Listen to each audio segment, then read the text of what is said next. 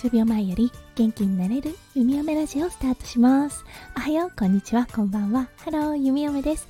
このラジオはオーストラリア在住19年の弓嫁が日々のハッピーや発見を声に乗せてお届け。ワットトークラジオです。今日は10月23日日曜日ですね。皆さんどんな日曜日の午後お過ごしでしょうか？弓嫁が住んでるオーストラリア今日はねもう朝から雨模様となってます。はいもう本当に本当に雨が多いなーって思いますね。もう結構お家全体がジメジメしてるなーというような感じがします。うーん。春なのにまだまだ雨が降るなーって思います。去年の夏もね結構雨が多かったんですよね。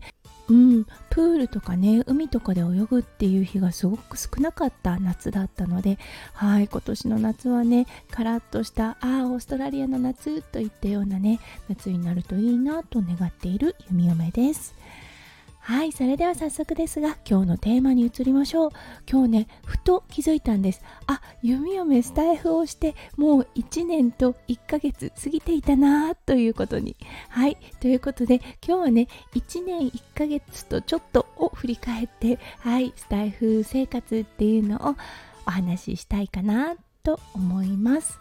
それでは今日も元気に弓嫁ラジオスタートします。弓嫁がスタイフを始めたのは2021年9月21日です。はい。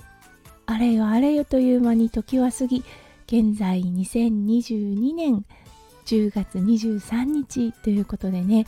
あそっかスタイフを始めてもう1年以上ね時が過ぎたんだなと思いました。そう最初の頃はねずっと毎日配信をしていたんです。そこからねあの弓嫁が風邪をひいてしまった時とかね体調を崩してしまった時。はいあとは弓嫁自身が休暇に行ってる時ですね。はあのお休みをいただいてそれ以外はね毎日配信をさせていただいてました。うん。一言で弓嫁にとってスタイフとは何かと聞かれたらもうこれはね「整う」です。はいマイクの前に来てそしてねその日あったことやその日にねピックアップしたテーマをお話しする。それをすることで弓嫁自身が私自身になれるというようなね感覚があります。そう整うんですね。うん。あの決してね前から脳がぐちゃぐちゃしてるというような感じではなかったと思うんですが余計クリアな感じになるっていうのかな。その日一番お話ししたかったことを話すことができる話す場があるということでね。そうあの精神的にもね落ち着いてるような気がします。うんスタイフ配信者さんの方ああわかるって言われる方も多いかもしれないですね。こうやって声でアウトプットすることでねあのクリアなビジョンが見えてくるというかねクリアな思考になれるっていうようなことがそう弓嫁にとっての整うといったようなね感覚になるのかなって思います。はい。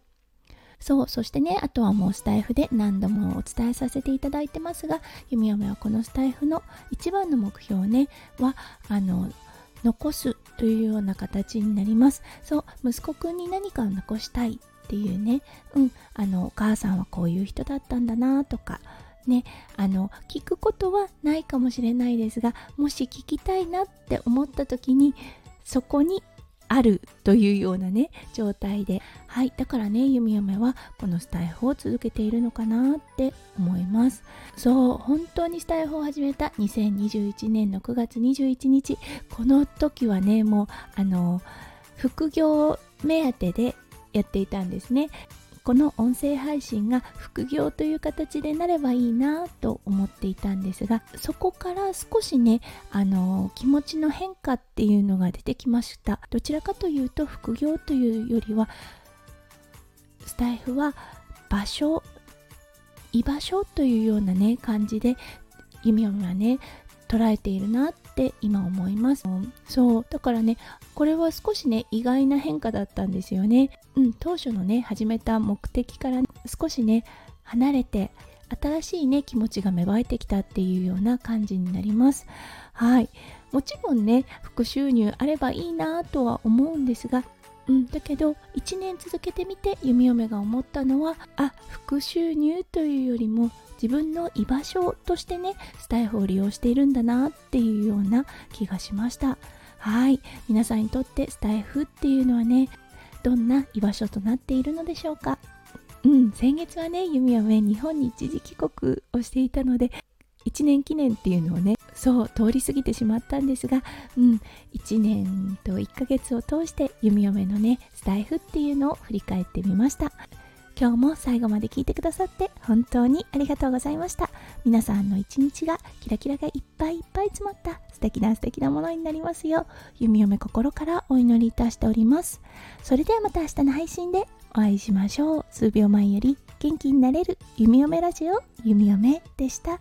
じゃあね。バイバイ。